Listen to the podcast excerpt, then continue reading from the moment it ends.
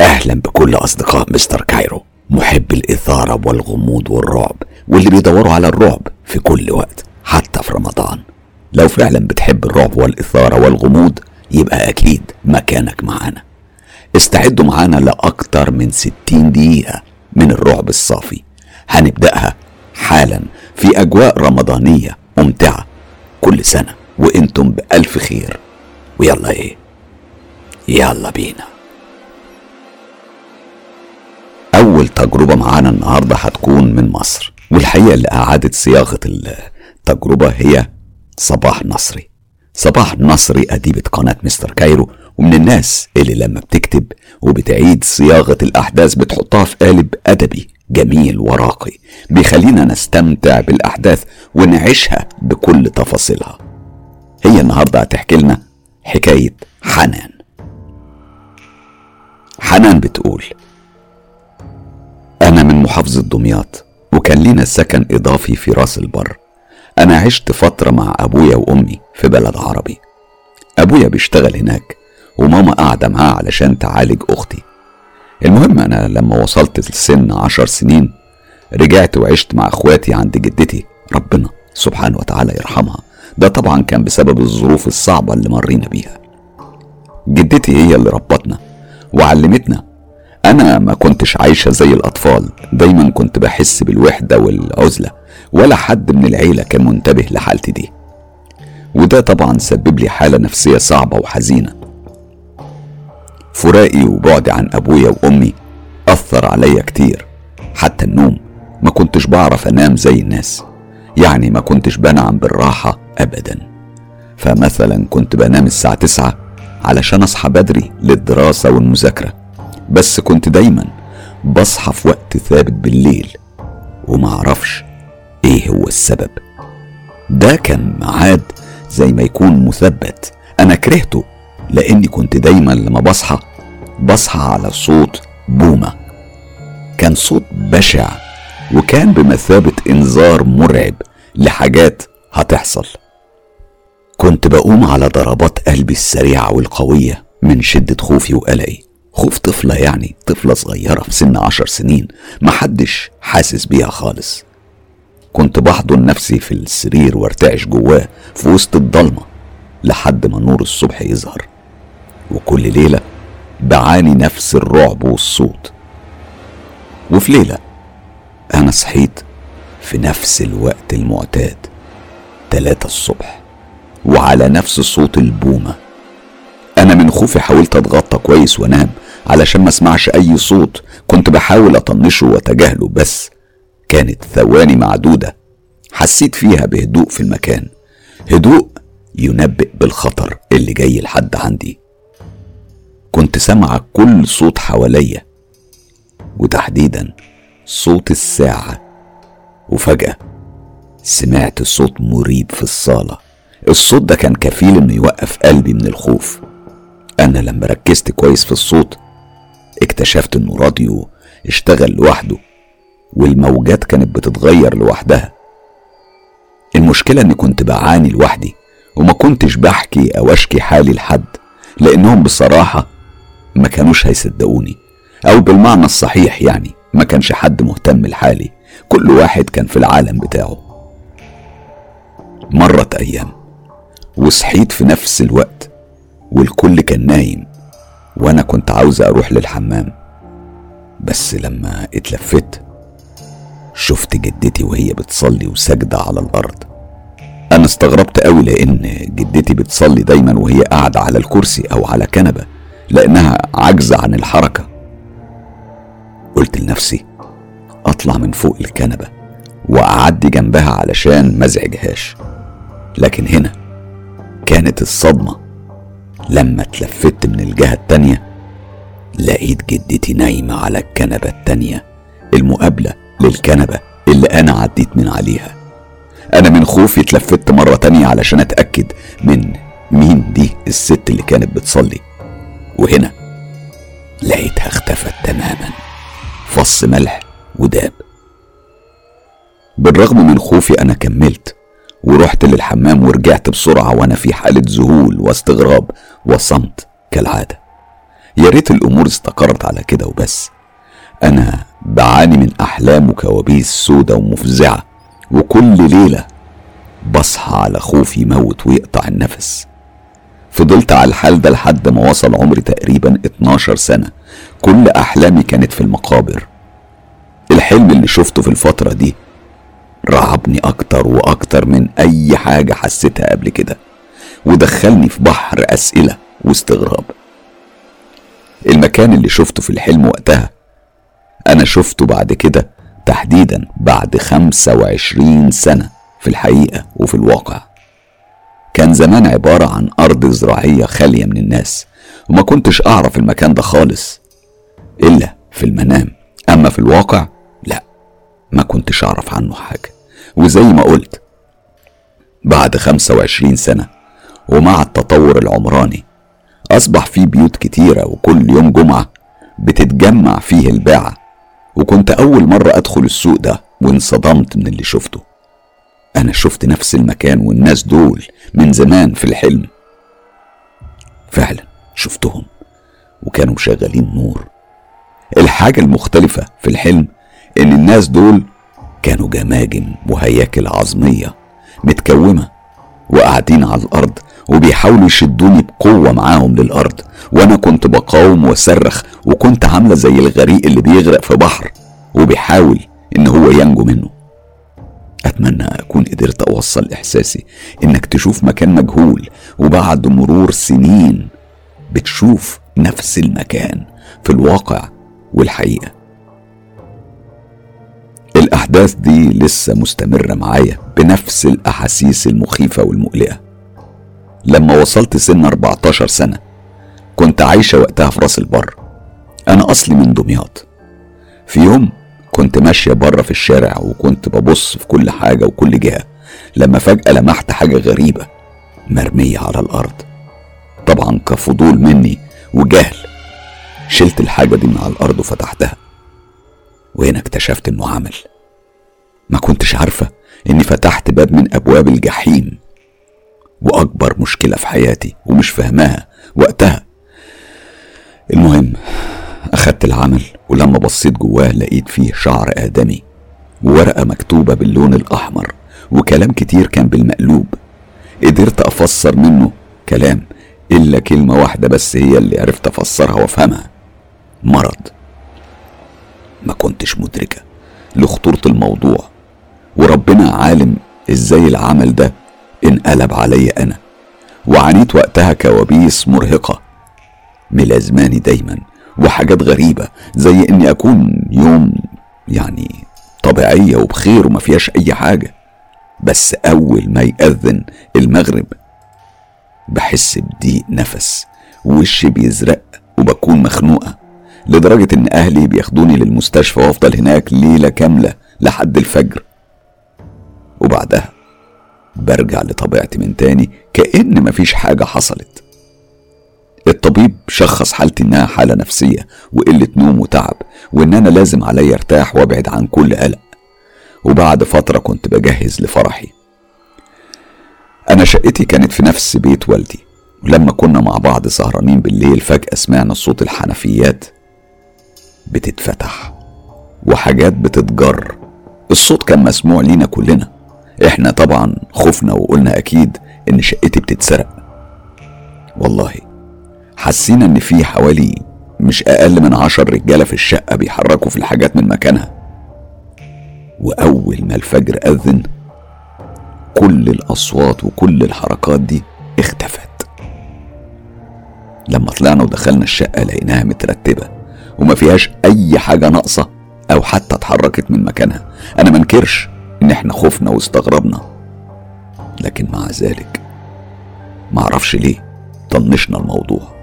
بعد فترة تم الفرح وبعد الجواز استمرت المعاناة والمشاكل معايا. كنت بحس بخنقة شديدة وأحب أجري وأجري بس ما كنتش قادر أتحكم في نفسي وتصرفاتي.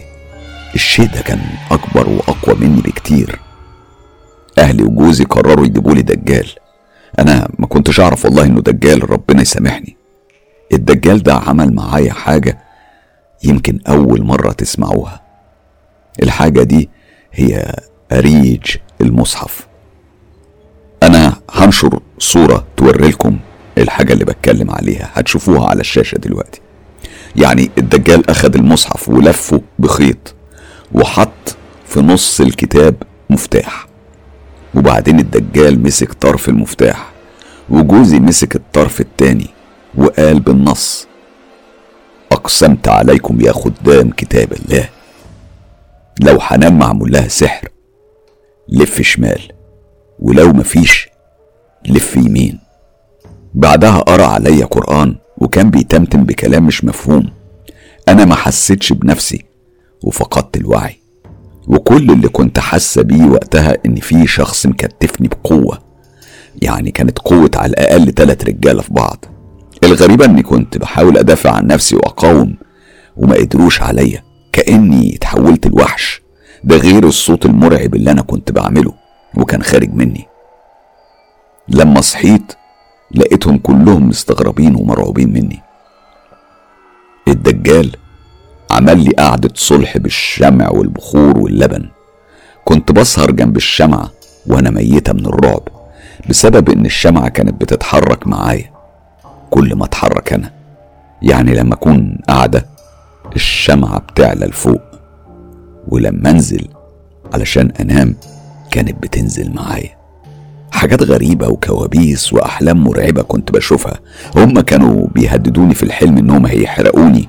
وينيموني ويحطوني في الفرن. أنا كرهت أنام بسبب خوفي من الأحلام دي والصراحة من يوم حضور الدجال ده وأنا بشوف العجب في بيتي. أنا بشوف دايما أطياف خارجة من الأوضة اللي عزم فيها الدجال وكان فيها شخص ملازم ابني طول الوقت لدرجة إن في مرة لقيت ابني نازل من على السرير لما جريت بسرعة علشان ألحقه اتفاجئت إنه حبيبي نايم. واللي نزل من السرير ما كانش هو ابني. مع العلم إن ابني ما عداش شهور من عمره ما يقدرش يعني ينزل لوحده من على السرير. وفي مرة ابني صحى من النوم وبدأ يلعب ويضحك لوحده وبعدين قام وقعد يعيط بقوة. لما جريت عليه وشلته وسألته مالك رد عليا وبصوت متقطع كنت بالكاد أفهمه بسبب بكائه. هو قال عين مشى. ومش عايز يلعب معايا. أنا خفت جدا على ابني لأنه مش أول مرة يحصل معاه كده. وكمان كنت بصحى الصبح ألاقي رسم حنة جميل على صوابع إيديا. النقش كان غريب. كان نفس النقش ده لقيته على رجل ابني. ولحد دلوقتي أنا مش فاهمة تفسيرها إيه. أنا دايما بعاني وبشوف خيالات في بيتي وبحس دايما لما أكون نايمة بنفس جنبي. حد بيشد الغطا من عليا وبيخبط على ظهر السرير. أنا الليل صار بالنسبة لي مش راحة وسكينة لا بالعكس. الليل عندي أصبح رعب وفزع وقلق. وفي حاجات كتير ما حكيتش عنها. ده غير الحاجات اللي بتروح وبتختفي. وأحلامي بتتحقق. وبشوفها في الحقيقة. وبعرف دايما معنى الكلام من نظرات عينين الناس. وبحكم عليهم من نظرتهم. وبسمع في وداني كلام بيلخص لي الشخصية اللي قدامي.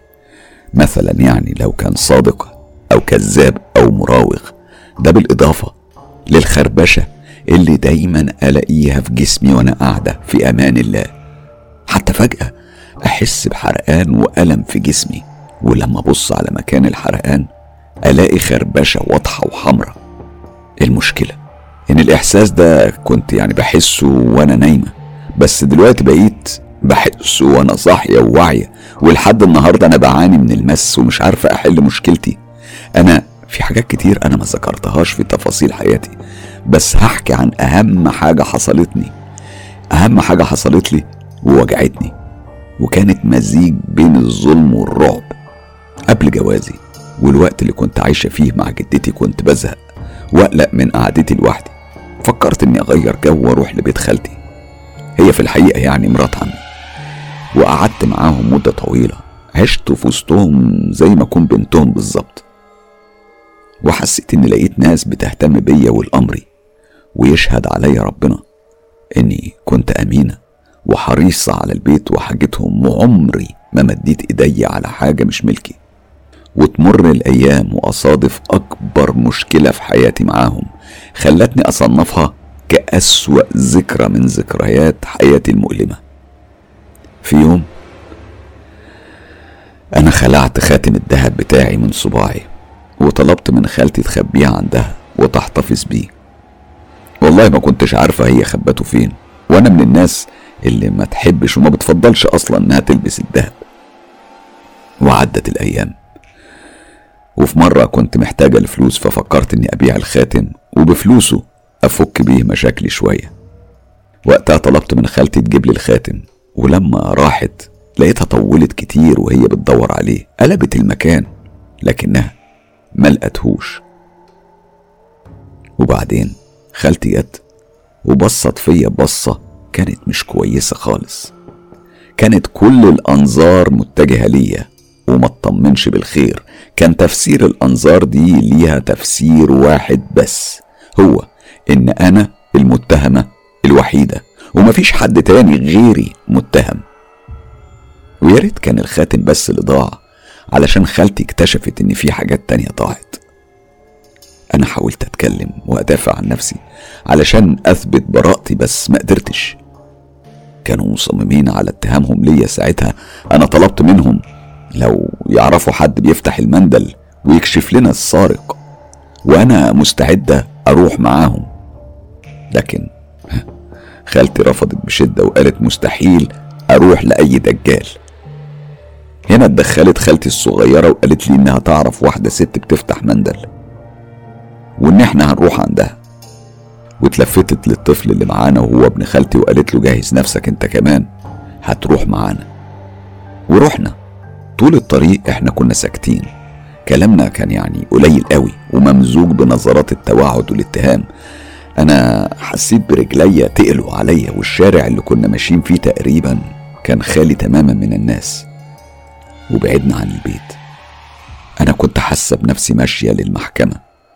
إحنا وصلنا للمكان وهو كان عبارة عن بيت صغير مقابل المقابر وكل البيوت هناك كانت قصادها على طول مقابر.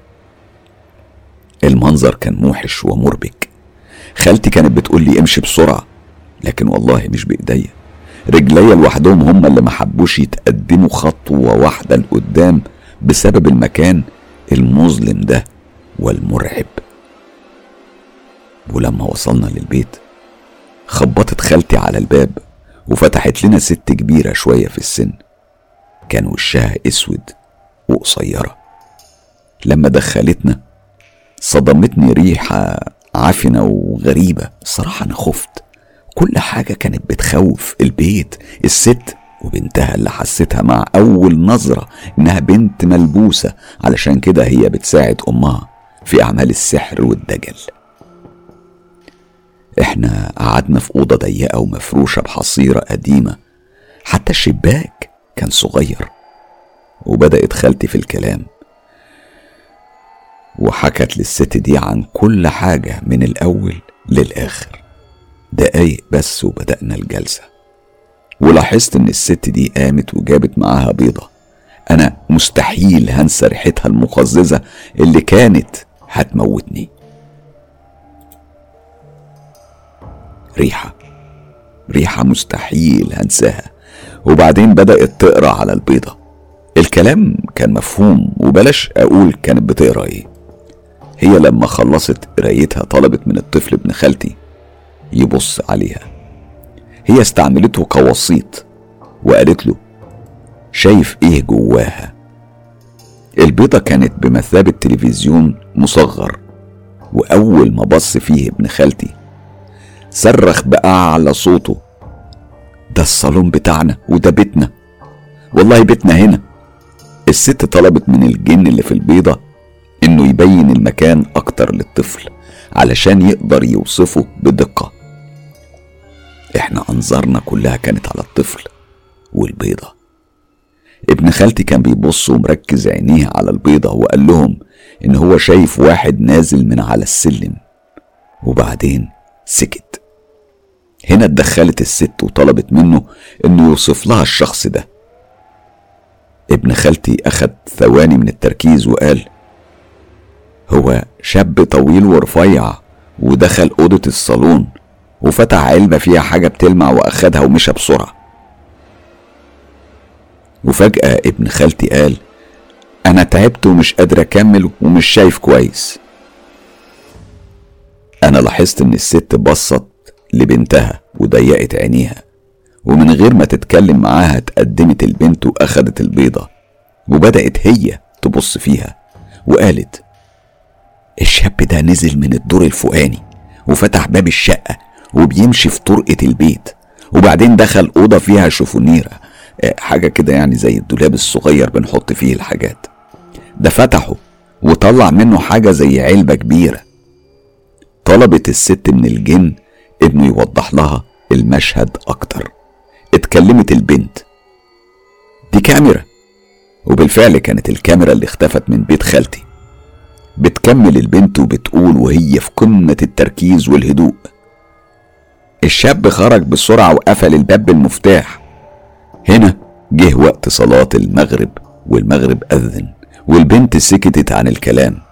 بس اتكلم الجن على لسانها بصوت غريب ويخوف.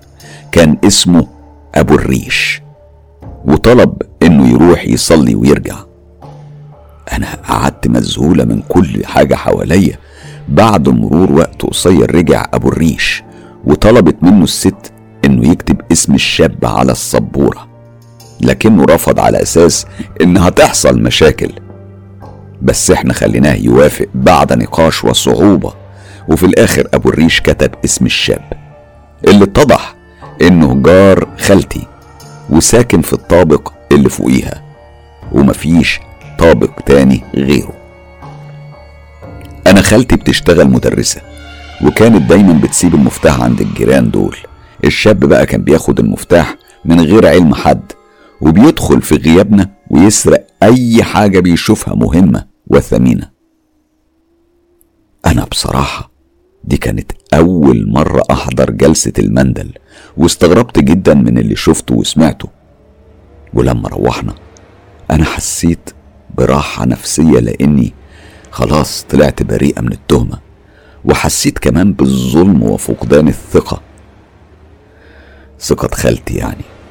خالتي طبعا سكتت على الموضوع علشان إحنا ادينا كلمتنا للست إن إحنا ما نقولش حاجة لأهل الشاب.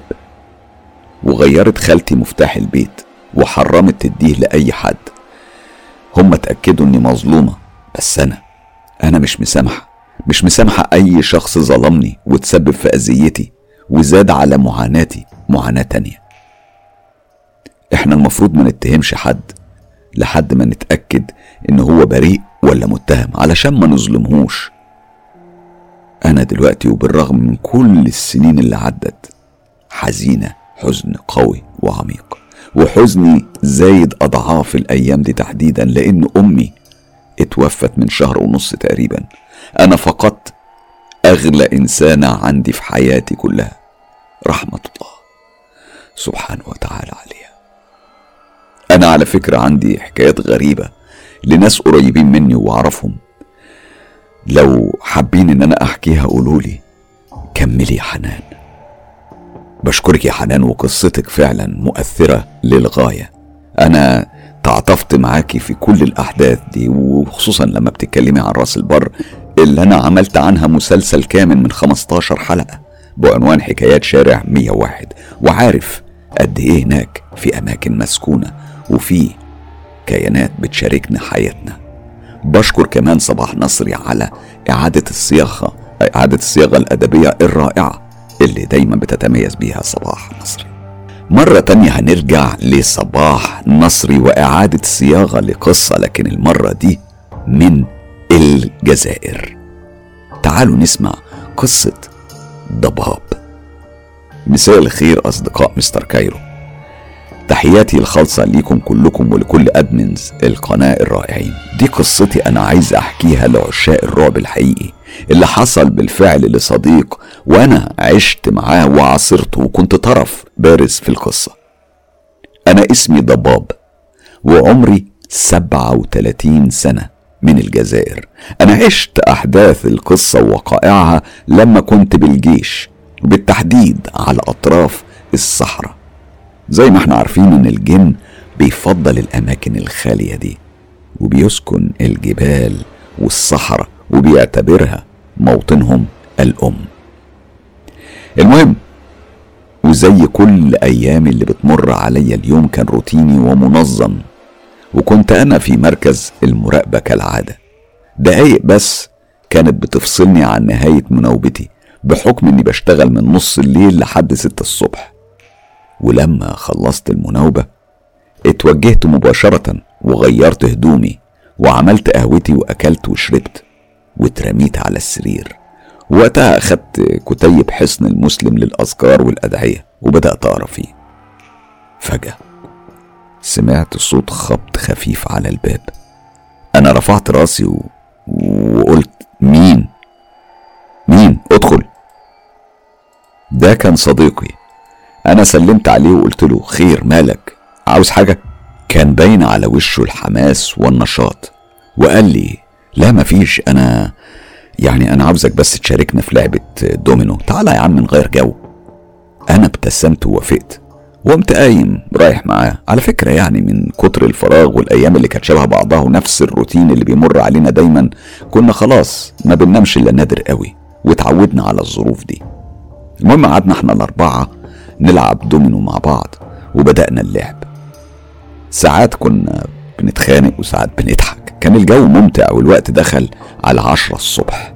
لغاية ما جه عندي صديقي ضرار وكان شايل معاه دلو مية وحطه في مكان مش بعيد عننا علشان يسخن المية تحت أشعة وحرارة الشمس القوية. وقال لنا بقول لكم إيه؟ احرسوه خلوا بالكم منه وما تخلوش حد يقرب له. أنا هروح بس أعمل شوية رياضة ساعتين بالكتير وأرجع لكم.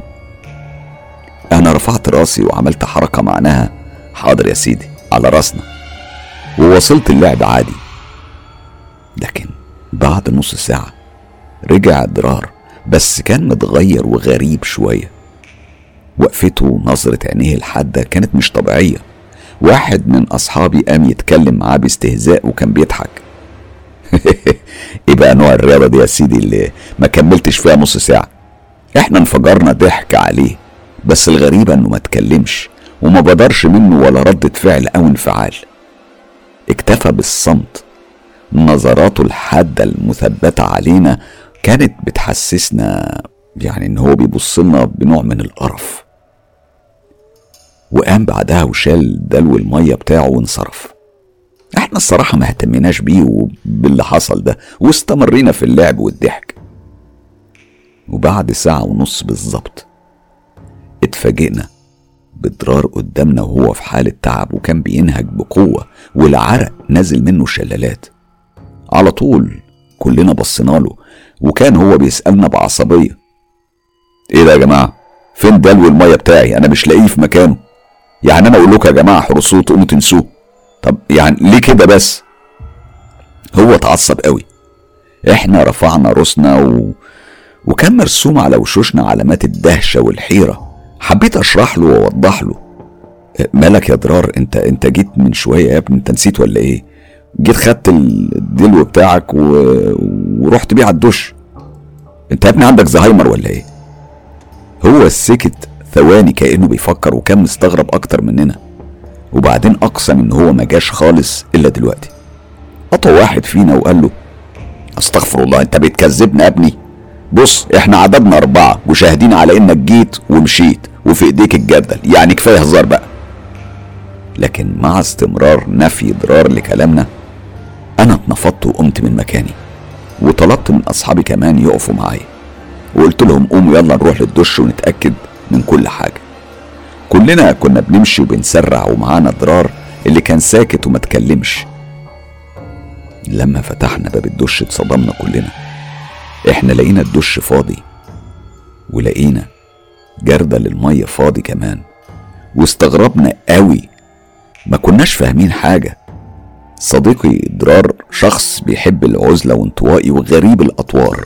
معظم الجنود بيتحاشوا الكلام معاه بسبب عنفه الشديد وطبيعته الغريبة. وكنت أنا بس اللي بتكلم معاه لأني أعرفه من زمان وقت ما كنا في ثكنة تانية. المهم في يوم كنت قاعد في أوضتي وكالعادة بقرأ القرآن وملتزم بصلواتي والأدعية الصباحية والمسائية. أصل ده يعني برنامجي ونظامي كل يوم وأنا ملتزم بيهم. أثناء بقى ما كنت بقرأ القرآن سمعت خطوات مشي لشخص ماشي في الطرقة. كان بيمشي ببطء وحذر شديد علشان ما حدش ينتبه له. وفجأة صوت المشي توقف قدام باب أوضتي تماما. ساعتها أنا ارتبكت ورفعت راسي في اتجاه الباب بتمعن. كنت مركز على الخبط الخفيف واللي بالكاد كنت سامعه زي ما يكون بيخبط بشيء من العدم أو إنه عاجز عن الخبط أو إن الشخص ده هو اللي عاوز يعمل كده وتراجع في آخر لحظة. أنا متأكد إن في شخص ورا الباب. قمت من فوق السجادة بلطف وحذر شديد وفتحت الباب بسرعة. وهنا أنا انصدمت من اللي شفته. أنا شفت درار واقف وقفة مرعبة ومن غير ما يتحرك وراسه في الأرض وتعجبت من منظره وحضوره لأنه نادرا ما بشوفه يخرج من أوضته أو يروح لحد. أنا من الدهشة ما عرفتش أتكلم وأقول إيه. أهلا وسهلا درار. تعالى تعالى اتفضل مرحبا بيك. أنت عاوز تقعد وتحكي معايا؟ هو رده كان بالنفي. لا لا لا مش عاوز أدخل عندك.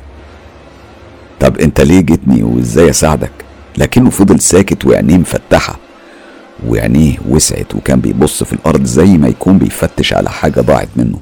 منظره كان بيخوف. ده كان عامل زي النايم والتايه. بعد ما كان واقف لفترة يعني اتلفت. وبرضه عينيه كانت لسه في الأرض وبعدين راح لأوضته وخلاني واقف في مكاني متسمر ومحتار في اللي حصل ده. هنا أنا قفلت باب أوضتي وأنا في قمة التعجب وبسأل نفسي ماله ده؟ هو يعني كان عايز يقول لي حاجة وغير رأيي ولا إيه؟ الصراحة أنا ما لقيتش جواب لأسئلتي.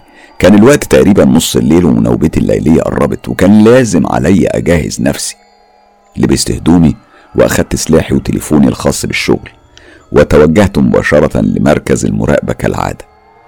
الساعة وقتها كانت خلاص داخل على نص الليل تقريبا أقصد يعني نص الليل ونص يعني الساعة 12 ونص. الجو كان هادي وكنت شايل المنظار الليلي وبراقب المكان كله. ولما كنت براقب اتثبت واتثبتت عينيا واستقرت على تلة مسافتها حوالي كيلو متر واحد من مكاني. أنا حبيت أدقق النظر أكتر وأكتر. وكبرت الصورة وهنا أنا اتفاجئت وانصدمت بوجود شخص واقف تحت التلة. وشه كان متلفت لقدام. أنا اتعجبت جدا منه. الصراحة أنا استغربت مين ده وهو بيعمل هناك إيه في الوقت المتأخر ده. الموضوع كان بيخوف وبيربك. فجأة اتلفت الشخص ده وعينيه كانت مفتوحة على الآخر كأنه بيبص عليا وبيعرفني إنه شافني من المسافة دي كلها. أنا لما ركزت في شكله وملامح وشه أكتر كانت الصدمة كبيرة قوي. ده ده كان درار. أيوة درار. نظرات عينيه بترعب ومش فاهمها. وبعدين شفته بيتلفت تاني لقدامه وكان بي مديني ظهره وقتها ورفع ايديه للسما وبعدين صرخ صرخة مدوية ومرعبة. والله برغم بعد المسافة وداني اتخرمت واتأثرت. كانت صيحة مرعبة وكفيلة انها تخليني اقلق واتوتر نفسيا. أنا اتملكت نفسي وقريت القرآن وبعض الأذكار وفكرت أشيل المنظار وأبص تاني وأشوفه بيعمل إيه. لكني ما لقيتهوش. أنا مسحت الأرض والمنطقة كلها طول وعرض بس ما كانش فيه أي أثر ليه. كأنه اتبخر. وقتها سمعت واحد بيندهلي ضباب ضباب يلا تعالى منوبتك خلصت. أنت مش عاوز تروح ترتاح ولا إيه؟ لما اتلفت لقيته زميلي جاي علشان يمسك مكاني في المناوبة. يا ربي إيه ده؟ إزاي, إزاي فات الوقت بالسرعة دي من غير ما أحس؟ أنا متأكد إني قعدت ساعة واحدة بس في مركز المراقبة. أنا بسرعة بصيت في الساعة علشان أتأكد من الوقت. والمفاجأة لقيتها ستة ونص الصبح. حسيت الدنيا بتلف بيا من القلق والخوف وزميلي لاحظ قلقي وخوفي فقال لي مالك يا ضباب وشك اتغير زي ما تكون شفت شبح. انت بخير. أنا اتنهدت بعمق وضيق شديد وقلت له لا لا لا ولا حاجة. ربنا يعينك. انصرفت بذهول رهيب. كان في ميت سؤال وسؤال في راسي. استمر بيا الموضوع والخوف كل يوم. وكان بيجي ويخبط على الباب حوالي الساعة عشرة بالليل. كنت بفتح له وأشوف نفس الشكل والمنظر والوقفة. وبنفس التفاصيل المملة والمرعبة. وساعتها أنا اتعصبت وقررت أفجر اللي جوايا من غضب وقلق لدرجة إني كلمته بنبرة حادة وجادة ومليانة توتر. جرايا درار قول لي مالك أنت بترعبني. أنت قلقني جدا بتصرفاتك الغريبة كل ليلة. على الأقل قول لي إزاي أساعدك لو عندك مشكلة. على فكرة أنا شفتك وأنت واقف على التلة ومنظرك كان مريب ويخوف. أنت كنت بتعمل إيه هناك في الوقت المتأخر ده يا درار هو خوفني أكتر لما رفع إيديه وحطها على بقه كإشارة منه إني أسكت خالص وقال لي اسمع أنا عاوزك تنام في أوضتي الليلة. هنا أنا اتعجبت أكتر وأكتر. أنام في أوضتك ليه يعني؟ هو رد عليا بكل ثقة وجدية. اسمعني يا ضباب نام الليلة في أوضتي وهتعرف أجوبة لكل أسئلتك. وساعتها هتعذرني. أنا اتنهدت والحقيقة إن الفضول جرني علشان أعرف سره وأنا وافقت على طلبه. أنا اتصلت بصديق ليا علشان يناوب الليلة مكاني واتحججت إني حاسس بتعب وإرهاق ومش قادر أسهر وأراقب الليلة. وبعدين اتوجهت لأوضة ضرار. الأوضة كانت شبه ضلمة. النور كان خافت كأني دخلت سينما لعرض الأفلام. بصيت في كل مكان وحطيت كتاب القرآن الكريم على الترابيزة وصليت ركعتين. كل شيء كان طبيعي وتمام ومش حاسس بأي حاجة غريبة. وقتها أنا حسيت بنعاس. رميت نفسي على السرير ونمت.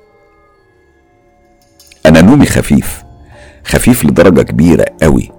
وأي حركة بتعتبر تشويش بحس بيها على طول. لما نمت وصحيت كنت مش عارف لحد دلوقتي حصل إيه. اللي حصل لي كان شيء عجيب وغريب ويخوف. أنا صحيت على صوت فحيح زي ما يكون فيه أفعى أو ثعبان بيزحف على الأرض.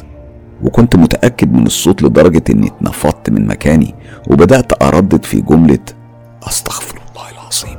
أستغفر الله العظيم. وأنا في قمة استغرابي وخوفي. كنت بسأل في نفسي إيه ده؟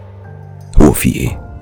كنت ببص في كل مكان وفي كل ركن من الأوضة واستغفر واستغفر بس ما قدرتش أشوف حاجة لدرجة إني قلت في نفسي دي أكيد تخيلات أو حالة جنون أصابتني بسبب ليلة التلة المرعبة.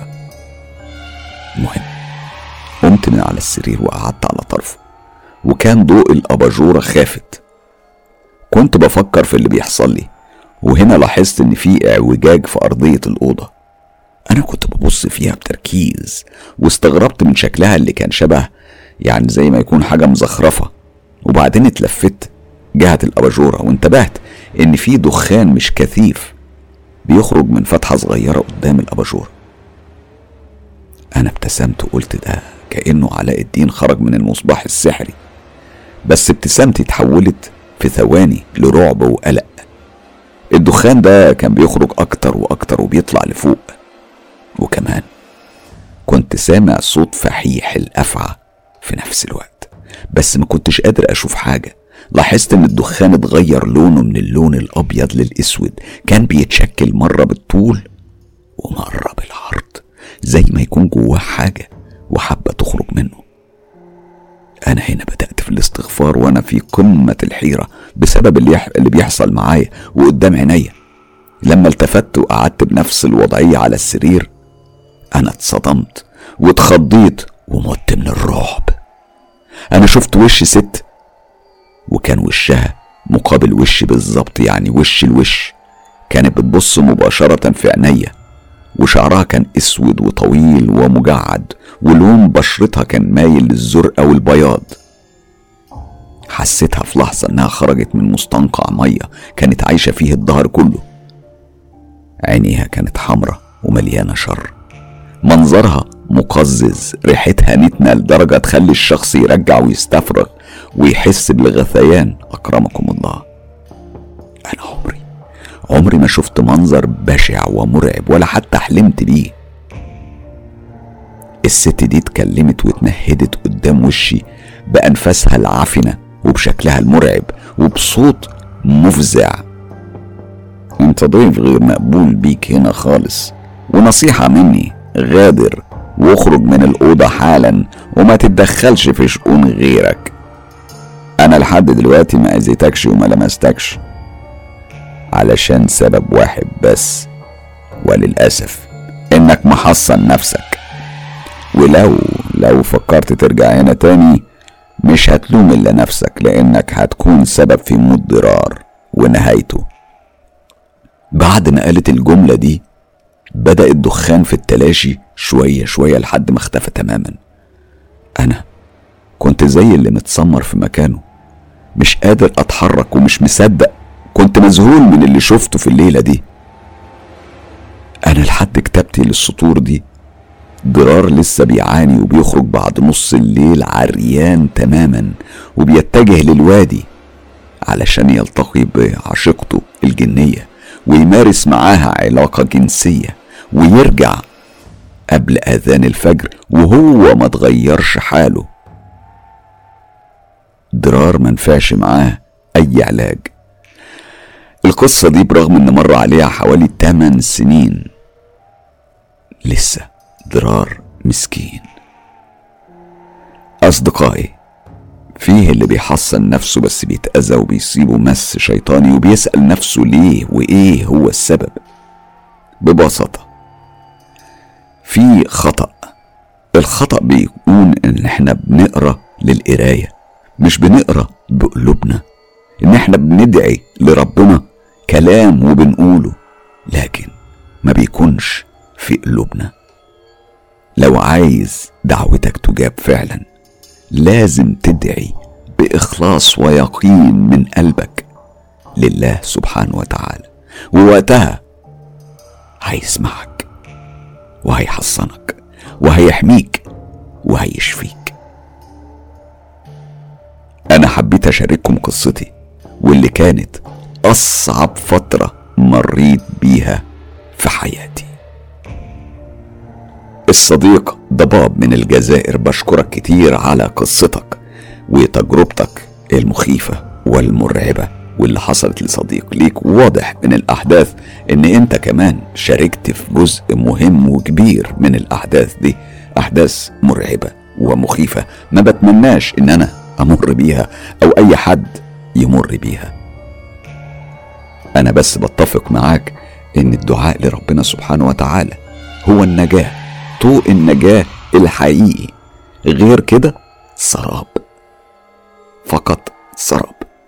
بكرر شكري لصباح نصري على إعادة صياغة القصة وكتابتها بالشكل الجميل والنسق الأدبي الممتع اللي استمتعنا بيه وإحنا بنسمع القصة. القصة اللي هنسمعها حالا هي من المغرب واللي هتعيد صياغتها لينا هي ندى بودرة.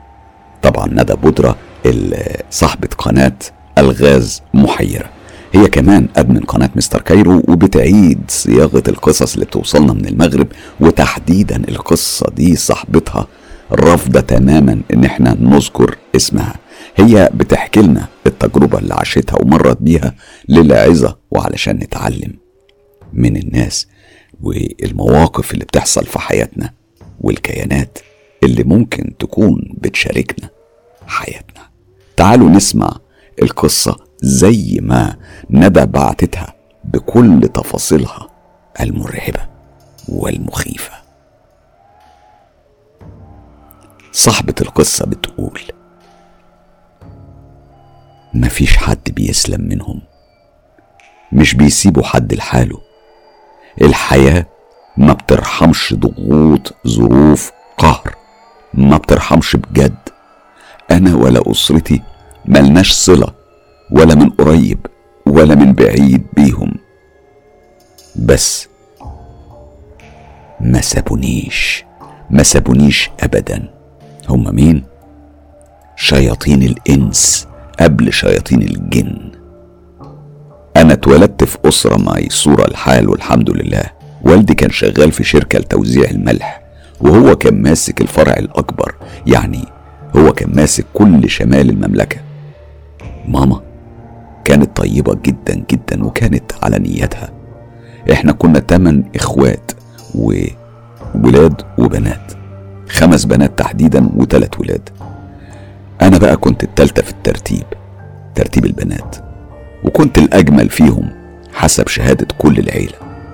كبرنا وتربينا في وسط محترم جدا جدا. ماما كانت بتصلي كل الفروض والنوافل وبتصوم كل يوم اتنين وخميس. وبابا كمان نفس الحاجة. يعني إحنا كنا أسرة متدينة ومحافظة. بس بابا كانت شخصيته قوية جدا. أول ما بيدخل البيت كل واحد فينا كان بيجري على أوضته. كنا بنخاف منه جدا جدا جدا. عدت الأيام وكبرنا وكل واحد فينا كانت له ميولاته يعني. إخواتي الشباب اتجهوا للتجارة زي بابا. واحد درس هندسة أما بقى إخواتي البنات في بقى اللي اتجوز واللي درس تصميم واشتغل. طبعا كل ده في كفة واللي هحكيه في كفة تانية خالص. أنا زي ما قلت أنا كنت أجمل واحدة بين إخواتي البنات. كان الكل بيسأل عني كانت ضحكتي مالية المكان وأي سهرة بكون موجودة فيها لازم فعلا أملاها بهجة وسعادة. وده اللي خلاني أتجوز. كنت أول واحدة في إخواتي تتجوز. اتجوزت وأنا عمري 17 سنة. وكان جواز تقليدي فوق ما تتخيلوا تلات شهور كنت اتجوزت جوزي. كان عنده سوبر ماركت ملكه يعني. وكنت متخيلة إن جوازي هيكون زي الأفلام والمسلسلات والكلام ده بس للأسف. طلع كابوس. أنا فضلت سنتين ما عرفتش أخلف وده اتسبب في مشاكل مع أهل جوزي كأن أنا اللي مش عايز أخلف. وبعد ما حملت كانت فرحة عمري. أخو جوزي كان هيطردنا من البيت. مع العلم هو أصلا كان في بلد أوروبي يعني عايش في دولة أوروبية. أنا هنا اتكسرت ما كنتش عارفة ان البيت مش بيت جوزي. طبعا اضطريت أروح أسكن في بيت أهل جوزي. وفي الفترة دي أنا كنت حامل.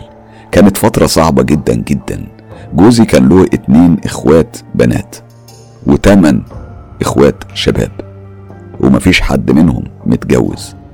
يعني بيت كان مستحيل تلاقي فيه هدوء ابدا. المهم كانوا بيعاملوني وحش جدا. ويزنوا على جوزي علشان يضربني ويهني قدامهم. عارف يا أستاذ من اللحظات اللي مستحيل هنساها هي لحظات تحريك السكر بالمعلقة في فنجان القهوة. صوت التنتنة العادي بالنسبة للعاديين أو الناس العادية الطبيعية. أيوه صوت أي حد ممكن يسمعه عادي ما يفرقش معاه. تخيل بقى صوت التنتنة ده الصبح من عشر أشخاص بيفطروا. الصوت ده كان عامل زي الجرس في وداني. لسه. ولحد النهارده لسه فاكرة الصوت وبكره الصوت ده. يا ريت كده وبس. أنا اتسرق ذهبي أكتر من مرة.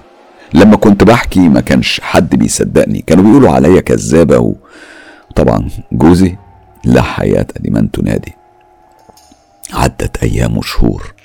يوم بقى ولادة ابني كان من سوء حظي إن أخو جوزي عمل حادثة وكانت حادثة بشعة جدا. اضطريت إن أنا أفضل في المستشفى لوحدي. حتى جوزي ما كانش جنبي. ما كنتش بعرف أشيل حتى الرضيع أو أتعامل إزاي. طبعا هتقولوا لي طب فين أهلك وناسك؟ كل إخواتي البنات كانوا اتجوزوا وكل واحدة كانت في مدينة فكانوا صعب يحضروا. يعني في الحال. أنا رجعت البيت ومن أول ليلة كان معايا ابني وكان في واحد من إخوات جوزي هيرجع للبيت. هو عادة بيرجع متأخر وعادة بيكون سكران ومحشش. عارفين عمل معايا إيه؟ قفل عليا الباب من ورا من ورايا وأخد مبيد الحشرات وفضل يرش يرش. أنا من خوفي أنا من خوفي على ابني. أخدته للشباك وسبته هناك. خفت لا يتخنق ويموت. كنت بكح جامد جدا. وأنا لسه والدة. لسه بتوجع من أثر الولادة. كنت هموت بالحرف. وقتها ما كانش فيه ولا موبايل ولا أي وسيلة اتصال. فضلنا على الوضع ده ساعة. بيحاول معايا. وبعدين فتح الباب. ولما فتح الباب أنا انصدمت إن نصه كان عريان. وكان بيقول لي تعالي معايا وإلا هذبحك أنت وابنك دلوقتي حالا. كان في إيديه سكينة كبيرة زي سكاكين عيد الأضحى. والله والله يا أستاذ فضل يسألني أسئلة كتير زي أنت ولدتي إزاي؟ طب بقولك إيه لسه في دم ولادة؟ كانت أسئلة كتير من النوع ده. أنا معرفش المعجزة اللي حصلت دي حصلت إزاي. جوزي رجع البيت وشاف المصيبة. اللي أنا كنت فيها. وقتها أخدني وطلعت أنا وابني الساعة كانت تلاتة الفجر. خرجنا من البيت ده وأول ما وصلت البيت أمي وبيت أبويا. عييت قوي قوي وقلت لبابا إن أنا لازم يكون ليا بيتي لوحدي لا إما أتطلق. جوزي اختار الطلاق علشان هو ما كانش قد المسؤولية. وما كانش قادر حتى يشتري بيت أو حتى ياخدني البيت إيجار. بس الحمد لله الحمد لله. والدي اتدخل والأمور اتظبطت ورجعنا لبعض. وعدت أيام وسنين وخلفت بنتي. وبعدين طفل تاني.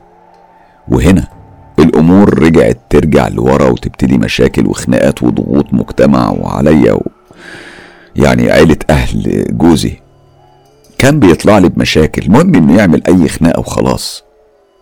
وضاعت ضحكتي وبطلت أطلع بره البيت وجات لي حالة اكتئاب. مع العلم أنا كنت بصلي وبقرأ ورد قرآني كل يوم. مرة بقى دخلت الحمام أعزكم الله. شفت زي حشرة معدية فصبيت عليها شوية مية. ويا ريتني يا ريتني ما عملت كده. أول ما رمشت أنا شفت بخار كتير جدا جدا. وكان في حد ورا البخار ده ودي كانت آخر حاجة أنا فاكراها. جوزي بيحكي لي وبيقول إن هو شافني اتأخرت في الحمام وخبط عليا وأول ما فتحت بيقول إن أنا بصيت في عينيه بصة في حياته مش هينساها. بيقول لي كأني أزعجتك. أنا قلت أسيبك براحتك علشان إحنا مضغوطين الفترة دي.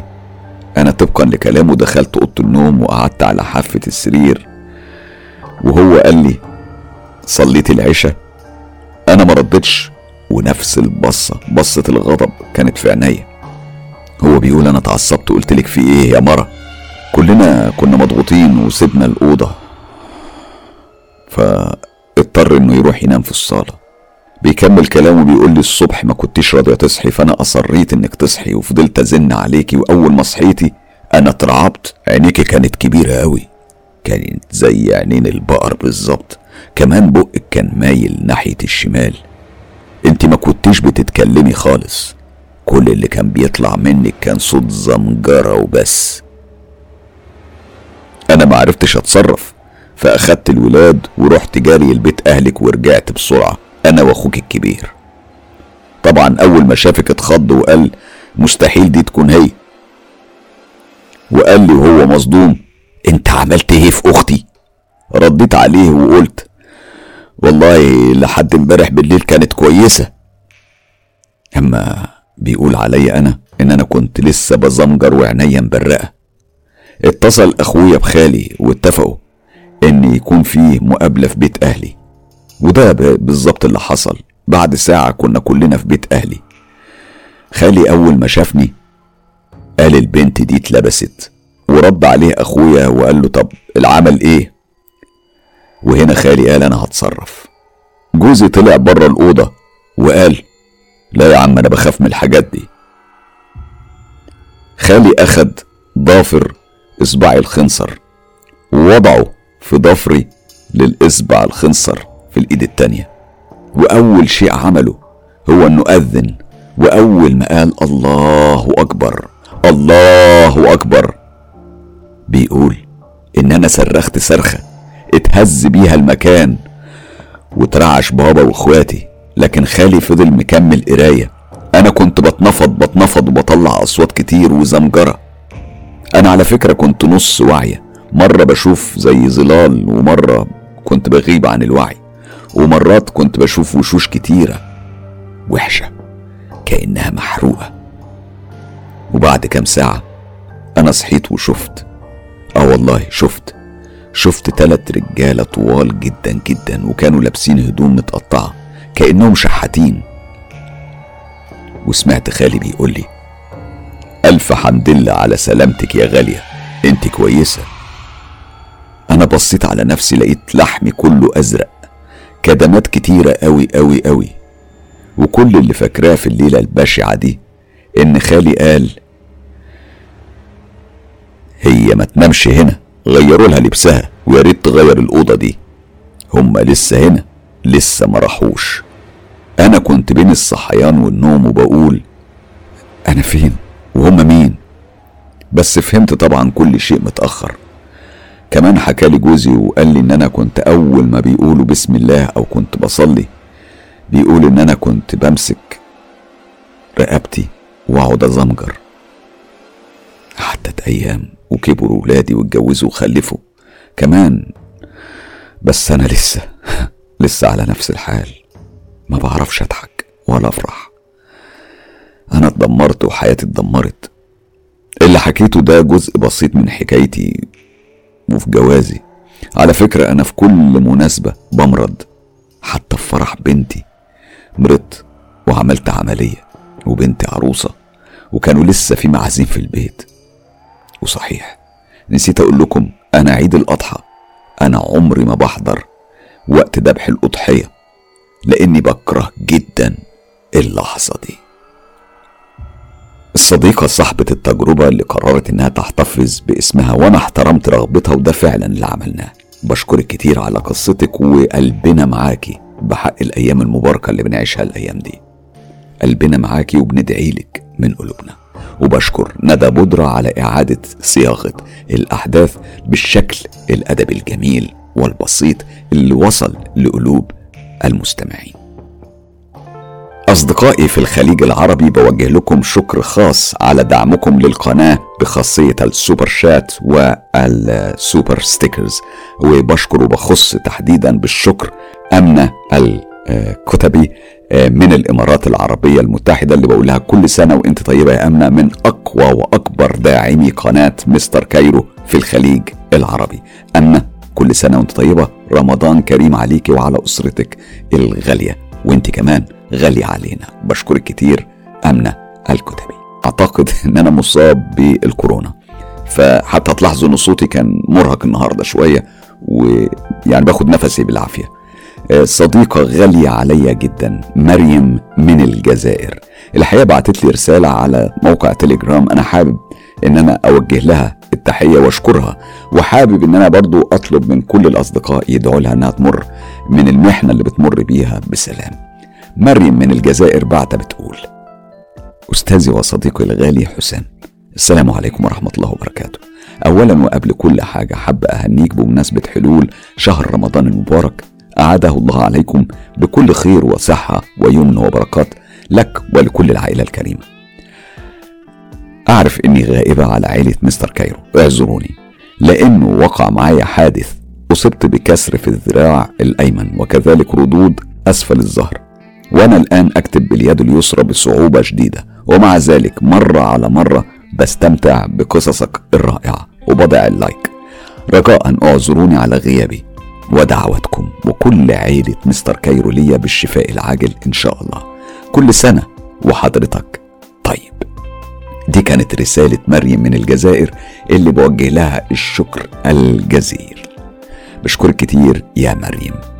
تقليد جديد أنا بعمله في رمضان وفقط في فترة رمضان على سبيل التجربة. إن أنا بدل ما هقرأ فقرة تعليقات أنا هسيب الأصدقاء والمتابعين هم اللي يبعتوا الرسائل الصوتية للقناة ومن خلال الرسائل دي أنا هذيع تعليقاتكم الصوتية. إزاي هنتواصل بالطريقة دي؟ هتلاقوا في رابط موجود في كل حلقة من الحلقات اللي هتتذاع وهتلاقوا في الرابط ده بمجرد ما بتضغطوا عليه بيديكوا فرصة التسجيل. أرجو إن يعني مدة الرسالة ما تزيدش عن 30 ثانية عشان ما اضطرش إن أنا أحذف منها. يعني المطلوب. تضغط بس على الرابط وتبدأ تسجل رسالتك اللي حابب تقولها لجمهور قناة مستر كايرو. بس بشرط تكون في حدود 30 ثانية. بشكركم كتير. تعالوا نسمع النهارده التعليقات اللي وصلتنا عن طريق الخاصية دي.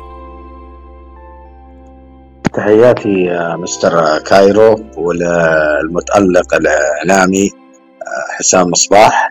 أنا سعيد جدا جدا جدا إني أتابعك بشكل يوميا طيلة ثمان ساعات. طبعا هذا عملي في الشركة. طيلة ثمان ساعات أنا دائما أتسمع لك. لغاية ما ينتهي الدوام بشكل يومي. أنا معجب صراحة بقناتكم والقائمين عليها. الله يوفقكم إن شاء الله. وإلى الأمام وإلى النجاح إن شاء الله الكامل والكامل وجه الله سبحانه وتعالى. أنا فعلا يعني معجب بقناتكم جدا. وإن شاء الله أني أكون صديق للبرنامج. وشكرا لكم. مساء الفل على كل الموجودين.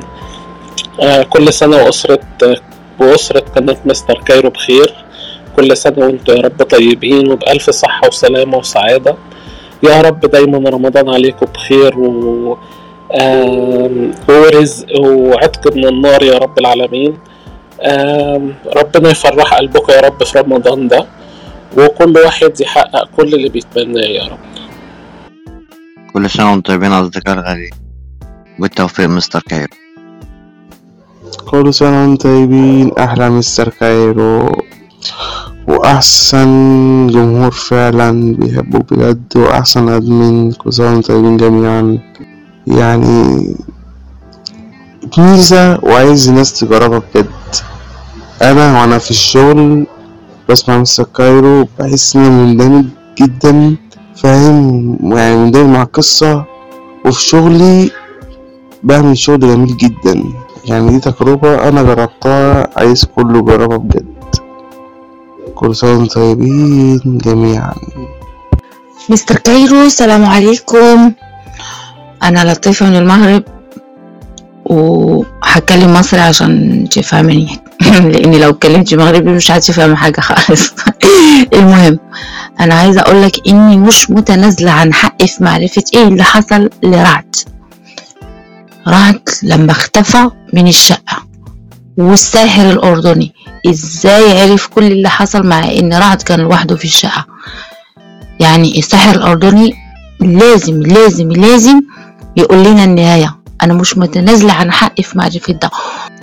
السلام عليكم. مرحبا مستر كايرو. والله مستشفى المجانين القصة متاع المستشفى المجانين هذه في تونس عندي معها ذكرى أليمة. صراحة شي مرعب حقا يعني عندي تحفظات في القصة ما نحبش أنا نحكي. قصة مؤلمة مريت بها في وفاة خويا. أحداث يعني تشبه للكذب. ما يقبلهاش الحال العقل وما تصدقش. وما نقولوا أي شيء يعني لحد ربي يرحمه كهو تبقى ذكرى أليمة ومريرة وشيء ما يتصدقش. أنا شاهد عليه. يعني أنا عيشته لحظة بلحظة. والله يستر علينا يا رب. شكرا. لو عندكم تجارب حقيقية وحصلت بالفعل ليكم أو لحد من أصحابكم وحابين تشاركوا بيها أصدقاء مستر كايرو ابعتوا التجارب على الصفحة الرسمية للإعلامي حسام مصباح على موقع التواصل الاجتماعي فيسبوك أو على موقع صراحة أو تطبيق تليجرام. كل الروابط دي موجودة في خانة الوصف وللحصول على كل الحصريات انضموا لجروب تجربة رعب مستر كايرو صفحة هستيريا قصص رعب على فيسبوك. لو حابب تدعم تجربة مستر كايرو ادعموا بالاشتراك في القناة والإعجاب بالكليب لو عجبكم.